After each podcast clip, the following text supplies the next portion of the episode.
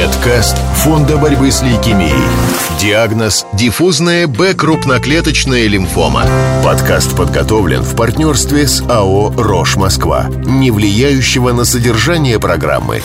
Но несмотря на свое агрессивное поведение, одна из самых курабельных лимфом человека. Считается, что Европа, э, Америка – это Б-клеточный лимфом.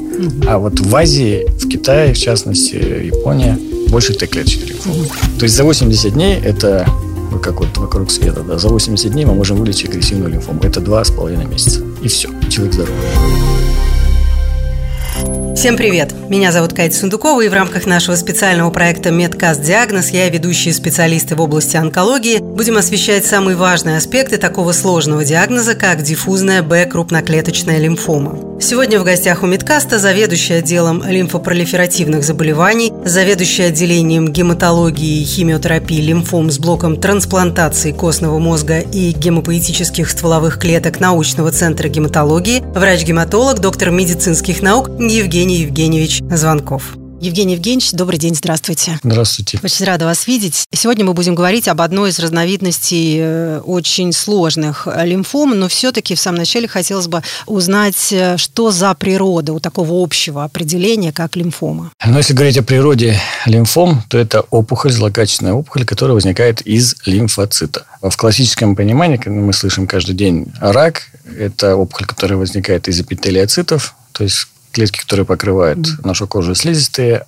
а лимфома – это из лимфоцитов, если вот совсем просто. Совсем просто. Сегодня мы говорим о диффузной Б-крупноклеточной лимфоме, как ее называют специалисты ДБКЛ. Чем она принципиально отличается от других видов лимфом, если вообще такие отличия существуют? Да, ДБКЛ, пять букв, переводится действительно как диффузная Б-крупноклеточная лимфома. Самая частая лимфома у человека. Примерно 40% среди всех лимфом. Особенность ее, она встречается от нуля до 100 лет, то есть все возрасты, как говорится, покорны.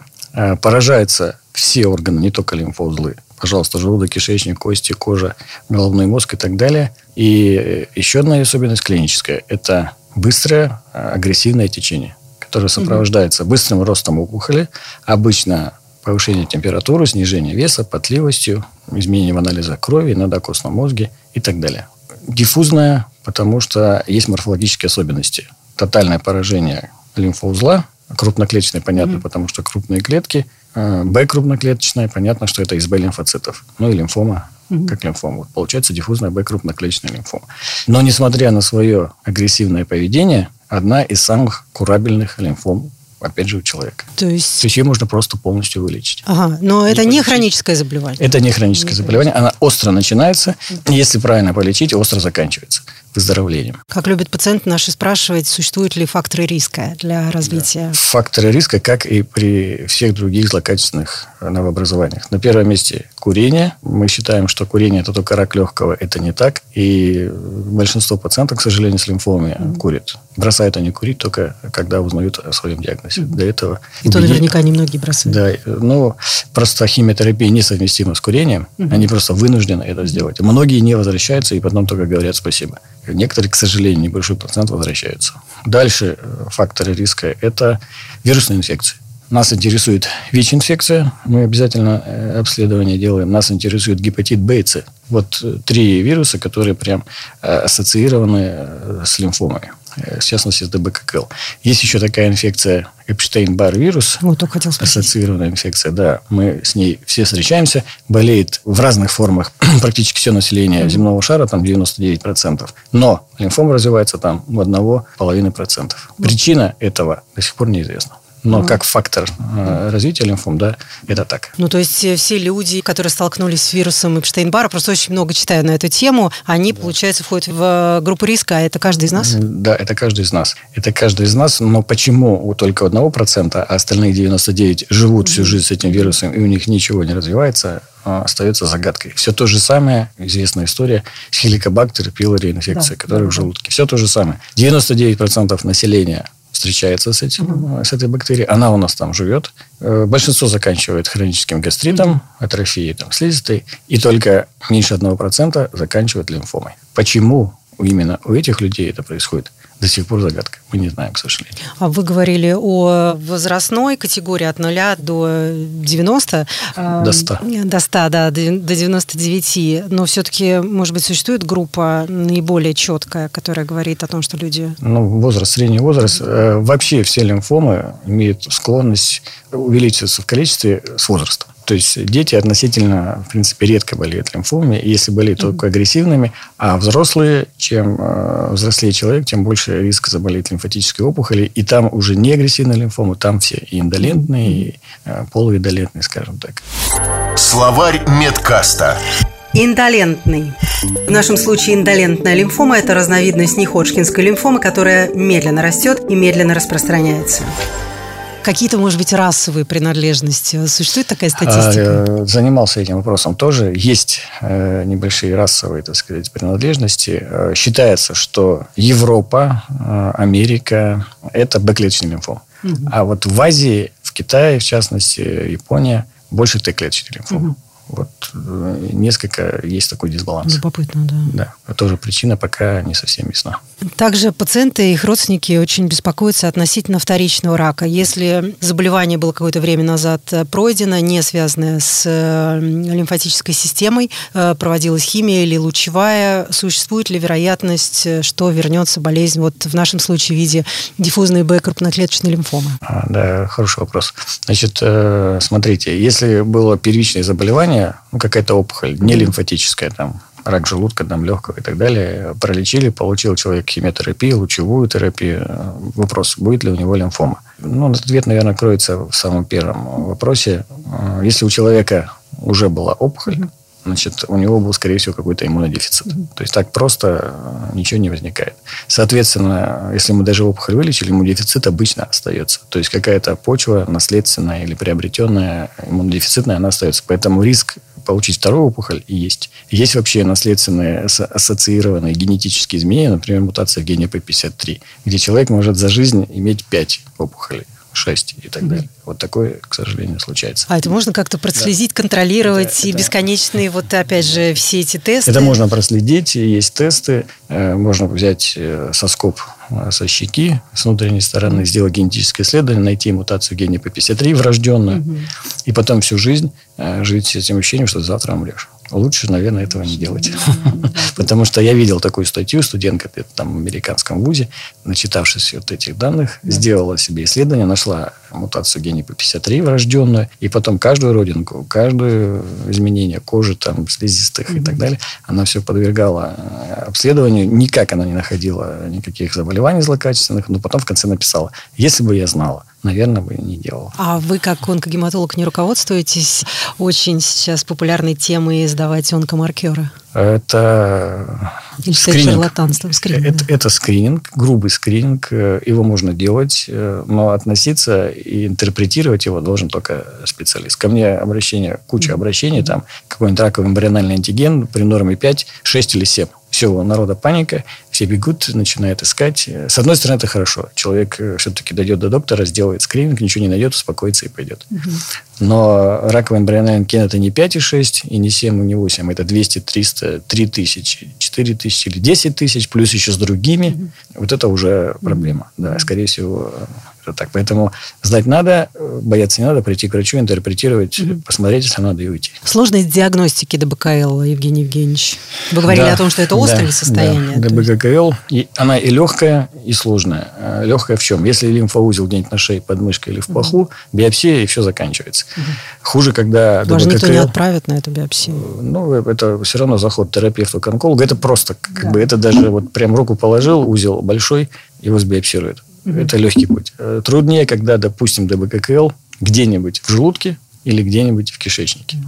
Иногда так бывает, э, случаи, конечно, казуистические, но тем не менее. Эндоскопист смотрит желудок, видит тотальное поражение желудка, даже, может быть, и не сделав биопсию, скажут человеку, что это неоперабельная ситуация, сделать ничего нельзя. А если взять биопсию и сделать так называемое гистохимическое исследование, окажется, что это ДБККЛ, ее не надо оперировать, провести химиотерапию, и человек полностью выздоровеет. Вот здесь ее наверное, опасности. Словарь медкаста. Гистохимическое исследование. Подобные исследования включают микроскопическое изучение материала органов и тканей человека. По итогам предоставляется описание и заключение, которое позволяет установить диагноз или уточнить характер патологического процесса в ткани. Метод широко используется в онкологии для установки окончательного диагноза и, конечно, для подбора терапии. Э, вот эти опухоли, например, в желудке, о которых вы говорите, они сопровождаются какими-нибудь болями. А существует ли вот это понятие субфибрильной температуры, да. бесконечные круги ада с этими анализами крови общей? Да, э, к сожалению, все это есть, э, ничего не могу сказать. Но клиническая картина и визуальная картина эндоскопическая, mm-hmm. они трудно отличимы, допустим, между аденокарциномой желудка и ДБККЛ желудка. Mm-hmm. Поэтому, если не делать биопсию и потом не делать гистологическое, гистохимическое исследование, то перепутать можно. Поэтому любая опухоль – это биопсия качественная и гистохимическое исследование качественное. 95%, к сожалению, в желудке аденокарциномы, 5% ДБККЛ. Но 5 э, полностью излечимы сегодня. Угу. То есть алгоритм, маршрут действий, маршрутизация пациента заключается терапевт, э, гематолог. Э. Терапевт, скорее всего, потом будет онколог, Потому что у нас, если лимфоузлы, это, наверное, онколог, а если изменения в анализе крови, то, скорее всего, гематолог. Но онколог и гематолог сегодня очень близко и тесно работают. Э, они знают, что делать с лимфомой. Медкаст Фонда борьбы с лейкемией. Диагноз – диффузная Б-крупноклеточная лимфома. Подкаст подготовлен в партнерстве с АО «Рош Москва», не влияющего на содержание программы. Как вы считаете, наверное, самые эффективные пути это человек самостоятельно обратиться в федеральный центр или вообще так не работает все? Ну, как он догадается, да, вот что ему куда-то надо он, еще э, обратиться? естественно, сразу навряд ли обратиться в федеральный центр, потому что идти, ну, просто с любой симптоматикой, mm-hmm. температурой, неважно чем, идти сразу в федеральный центр. В какой центр? Их вообще, во-первых, несколько центров. Mm-hmm. Есть там пульмонология, есть э, кожные болезни и так далее. Есть онкологические, есть гематологические. Поэтому путь будет все равно сначала к врачу общей практики или терапевту обнаружение локализации, проблемы, вообще это воспаление это или опухоль. Mm-hmm. Потом, скорее всего, онколог, и плюс-минус там уже будет гематолог. А сколько стадий существует, Евгений Евгеньевич? Стадий существует четыре везде. В классической онкологии и в гематологии их существует четыре. Но разница у нас, э, мы при лимфомах стадия для нас имеет вторичное значение. Потому что объясню почему. Значит, при лимфомах это химиотерапия. Угу. Химиотерапия это препараты, которые мы вводим в вену, они проникают везде, стадия не имеет значения. Что в костях, что в печени, mm-hmm. что в почках. Э, химиотерапия работает везде. Зачем нужна стадия? Стадия нужна в классической онкологии, когда вы хотите э, провести хирургическое лечение. Mm-hmm. Если у вас четвертая стадия, естественно, операбельное вмешательство невозможно. Если у вас там первая, вторая стадия, то можно убрать полностью опухоль там, с региональными лимфоузлами. Вот здесь должна стадия. А для лимфом, даже если мы четвертую стадию напишем, это не приговор. Не приговор. Вот Абсолютно. я хотела к этому. Нет, это не приговор. Поэтому бояться не надо. Ну, может быть, это немножко влияет влияет на прогноз. Может быть, мы усиливаем химиотерапию, но с четвертой стадии можно выздороветь еще как. Вот это принципиальное отличие от классической онкологии. Существуют пациенты, подопечные фонды, которые там на протяжении трех лет не могли поставить диагноз. Это была уже четвертая стадия. И вот я знакома с этими людьми, молодыми девушками, которые живы и здоровы в результате. Абсолютно. Всего. Абсолютно. И таких случаев очень много. И лимфома Ходжкина, лимфоэроломатоз, и медицинальная лимфома. Есть только средостения лимфоузлы, вроде бы первая стадия, небольшой отсет в легкое рядом, это уже четвертая стадия, но прогноз, если правильно лечить, не меняется. Ну, то есть это говорит о том, что да. заболевание развивается да. очень медленно. Или я не права? А лимфом на сегодняшний день почти 80 разновидностей. Вот кто серьезно этим занимается, их 80 разновидностей. И они делятся на агрессивные, клетки делятся быстро, болезнь развивается быстро, и медленно делящийся, индолентный. Иногда годами человек ходит и не знает о существовании лимфомы. Поэтому они очень разноликие. Если мы говорим о терапии, в чем она заключается после того, как был поставлен э, диагноз, как долго проводится, от чего зависит длительность лечения, Евгений Евгеньевич? Терапия для лимфомы – это химиотерапия на сегодняшний день. Mm-hmm. Появляются элементы иммунохимиотерапии, то есть мы подключаем специальные препараты, которые работают не как химиотерапия, а с помощью включения иммунитета, но основа 90% там, процентов на сегодняшний день – это химиотерапия. Химиотерапия угу. – это так называемые цитостатические препараты, то есть это ну, некие жидкости разного цвета, которые мы капаем в вену. А, никакое хирургическое лечение и уже практически никакая лучевая терапия сегодня не является угу. методом выбора. На первом месте химия, но сегодня это уже иммунохимиотерапия, то есть моноклональные антитела, допустим, и химиотерапия. Угу. Значит, то есть чего? это и таблеточка, и да, капельница? И, ну, в основном да. в двух видах. В основном это, конечно, инъекции. Инъекции угу. внутривенные, жидкости, растворы. Есть и таблетки. Иногда и сочетание да. таблеток и жидкости, да. Значит, э, сколько зависит э, курсов химиотерапии, какая химиотерапия, их тоже существует, наверное, но не меньше 50 видов химиотерапии. Mm-hmm. И вот под каждую из 80 лимфом существует несколько видов вот из этих 50 видов химиотерапии. И профессионал знает, кому куда чего дать, на какую стадию, на какую лимфому, какой вид химиотерапии. Она разная есть. Есть, можно пить просто таблеточку одну, есть такие сегодня а можно получить высокодозную химиотерапию, трансплантацию костного мозга и даже аллогенную трансплантацию. Угу. То есть это тоже большой диапазон. Оружия у нас сегодня много борьбы э, с этими заболеваниями. О длительности э, лечения? О длительности заболевания. Тоже небольшой, маленький исторический экскурс.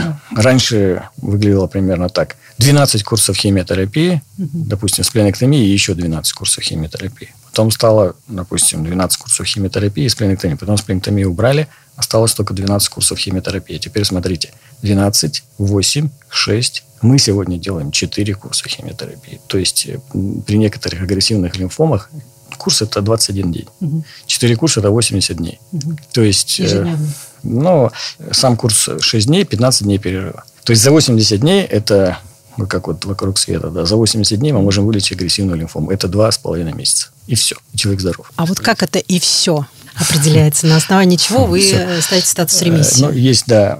Есть ремиссия, есть выздоровление. Ремиссия – это отсутствие признаков болезни с помощью тестов, которые ты проводишь. Угу. Тесты бывают разные. Есть чувствительные, есть нечувствительные, но в основном это ПЭТ сегодня, ПЭТ-КТ и некоторые анализы там, исследования костного мозга, УЗИ там, и так далее. То есть, вот мы сделали, мы установили ремиссию признаков болезни нет. Выздоровление – это дальнейшая жизнь без лимфомы. Угу. И она может длиться, э, не отличаться уже сегодня от обычной популяции. То есть вот э, я при своей 25-летней практике э, терапии лимфом, у меня есть пациенты, которые уже живут ну, 22-23 года.